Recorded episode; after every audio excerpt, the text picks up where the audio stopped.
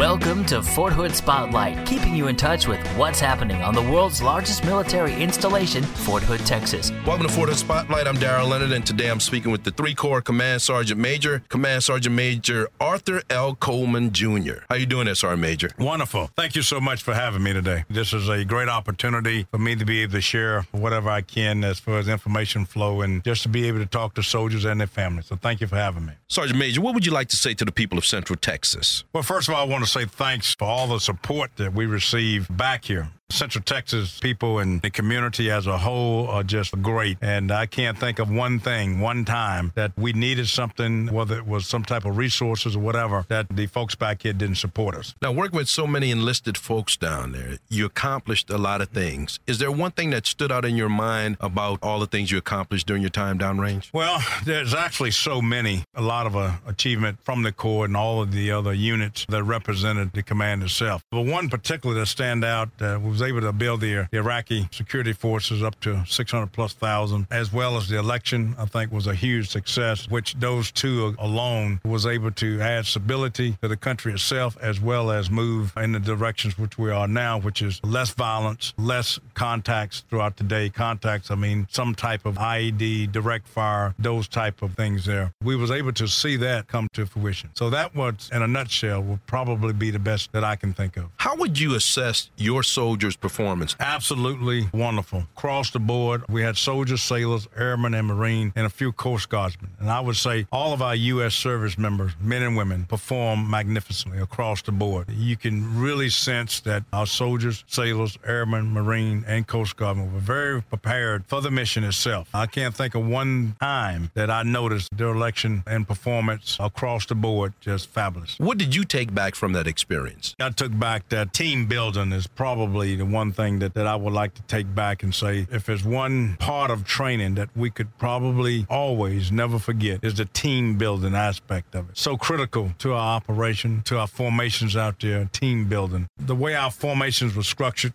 north, south, east, and west, you really have to be able to build a team because you don't really get a chance to see your subordinates unit a lot. So when you do have an opportunity to battlefield circulate, to be able to lay eyeballs on those units, it makes a difference how well you've built a team even before you leave in the States. Is there any lessons learned that you're able to translate back here, now that you're back stateside? Well, I would say there's several, and I talked about one earlier, and that's the team building aspect. You really get a chance to see that downrange. But the other one would be our training and how well our units are trained. It goes back to the fact that our battery troop commanders, company commanders, and our battalion commanders really seem to understand the mission itself. Our senior non-commissioned officers and non-commissioned officers as a whole really adapted to, from a full spectrum operations to Operation New Dawn. To be able to turn like that says great volume for our non-commissioned officers and our officers and our commanders as well across the board. So the one thing I take back in the training, that we got to continue to keep that, stay on top of our training, make sure that all soldiers understand the commander's intent. And that would be another one I would add to that category. The commander's intent is so important because it does change,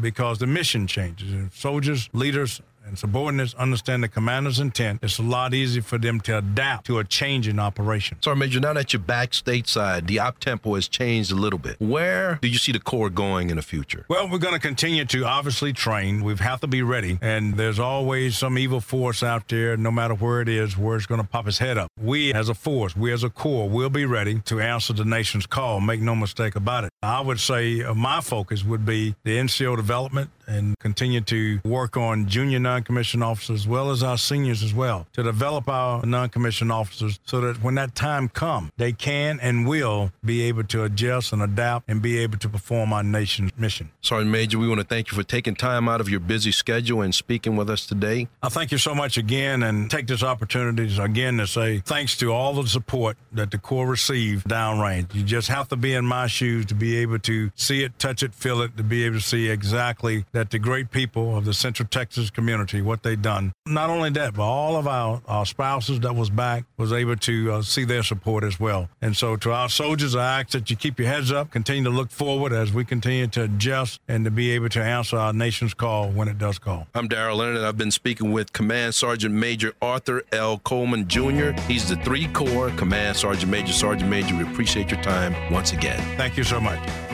Fort Hood. Get ready for internationally recognized motivational speaker, author, and communication skills expert Pamela Jett. Fort Hood's Equal Employment Opportunity Office invites you to attend a professional development seminar called Creating a Positive, High-Energy Workplace, Thursday, May 26th from 8 until 4 in the Club Hood Grand Ballroom. The small cost will also get you your choice of fried chicken, roast beef, mashed potatoes and gravy, and more. Make your reservation today by calling 287-3602. That's 287-3602. Get ready. Get wet. It's Waterfest. Your summer starts with a blast at Waterfest, June 4th and 5th at Flora. Waterfest means petting zoos, pony rides, inflatables, water slides, and swimming at Sierra Beach. There's even mountain bike riding trails, watercraft fun, and plenty of great food. Waterfest, open to the public, open for fun, June 4th and 5th. Belton Lake Outdoor Recreation Area. Start your summer right at Waterfest. More info at 287-2523. Waterfest. Fort Hood Spotlight. Welcome back. I'm joined in the studio today with Mr. Noel Webster from one of the brand new patient-centered medical home care centers in Harker Heights. Welcome to our studio. There's three what I call clinics that are opening off-post. Tell me about the three new facilities. Yes, well, as you said, I have the practice at Harker Heights. Rick Montalongo is a group practice manager for the clinic in Copperas Cove. And in Killeen, we have Jay Stone as the group practice manager. So there's three clinics that are community-based. These clinics are for active-duty family members that live off-post in those communities and pretty much based on the zip codes they are in. So, for instance, my area can cover Nolanville, Belton, Salado, as well as Harker Heights. Copperas Cove can even go west to Lampasas and Kentner. Okay, why the push for these off-post facilities at this point? Basically, it's to allow better access and availability for the active duty family members. As we are increasing the size and population on post, it sometimes gets crowded, less access. We'll actually have 105 new employees total for these clinics with 7 providers at each clinic. And so we'll be able to have 8,000 people enrolled in each clinic. So 24,000 people that will actually be seen off post. So that frees up some more space for on post for the people that still live on post and the active duty family members. What services are you going to be offering? We'll have 7 providers for family care. And the good thing is that this is team-based as a patient-centered medical home. So each provider will have 3 exam rooms, and they'll also have 2 licensed practice nurses that are the team. And so as you as active duty family member and you and your family, to include children, can have a primary care manager, that team, you get to see them all the time and work with them. On top of that, we have a pharmacist, and for the first time we'll actually have refill capability in our clinics. We also have something that's new, and that's having behavioral health in the clinic.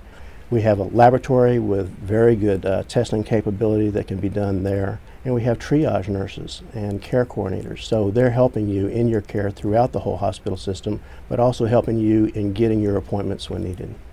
Does that mean that there's going to be any special co-pays that we have to pay? Absolutely not. We're an extension of Darnall Medical Center, so all that care is free. Now, how are soldiers going to be able to register their family members to use these clinics? What they can do is go to the TRICARE Service Center and talk to the Humana group, and they will actually allow those people that are off post to go ahead and transfer to those clinics. And then those people that are coming in through PCS, if they're in those neighborhoods, then they'll be automatically assigned to those clinics when they get here. Now, will the process change for making appointments? No, actually what we will do is still use the 288-8888 phone number.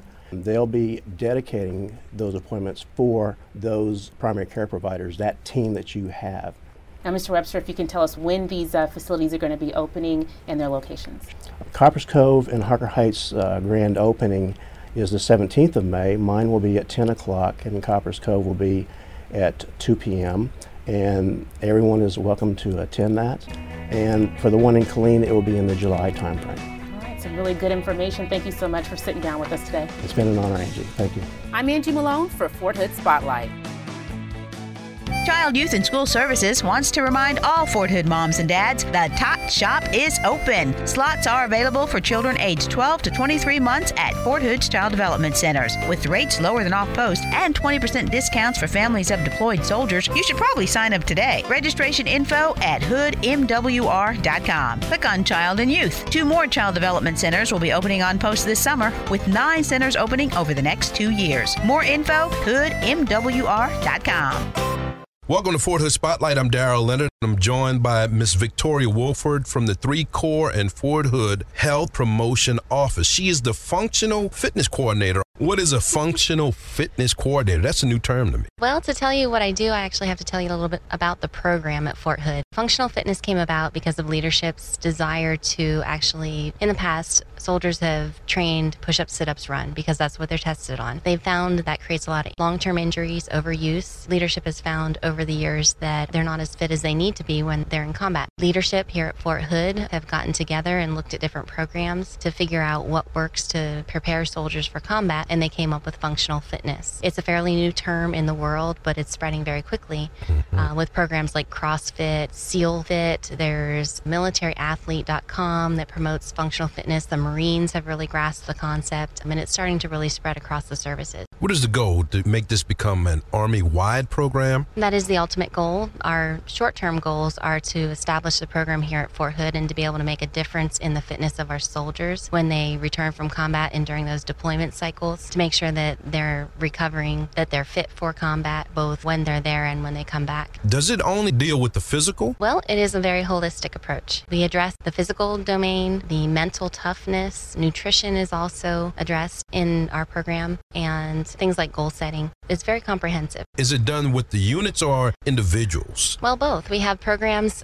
such as the functional fitness classes that we teach at Harvey Gym, and anybody with a DOD ID card can come and join us for that. And then we teach soldiers specifically in our unit functional fitness trainer course. It'll be a 40-hour course targeted for junior NCOs, actually NCOs at all level, and junior officers. Those are the people that are crucial in planning and leading and executing PT. So those are the people that we want to train how to do that with functional fitness concepts. It sounds like civilians can be involved in this as well. Civilians can come to our classes at Harvey. We have civilian volunteers. We have soldier volunteers who also help teach classes. And we have of course, when we teach soldiers, then of course, we're impacting the units. We found that previously, for the last several months, we had a program where we would teach groups of soldiers for PT in the morning. And it was very good that we were reaching the masses, but we simply didn't have the resources to reach the masses. So that's when we came up with the trainer course, and we decided that if we're training the people who train the masses, we can reach more people more quickly, more efficiently, and have quality trainers out there in the units actually doing our work for us.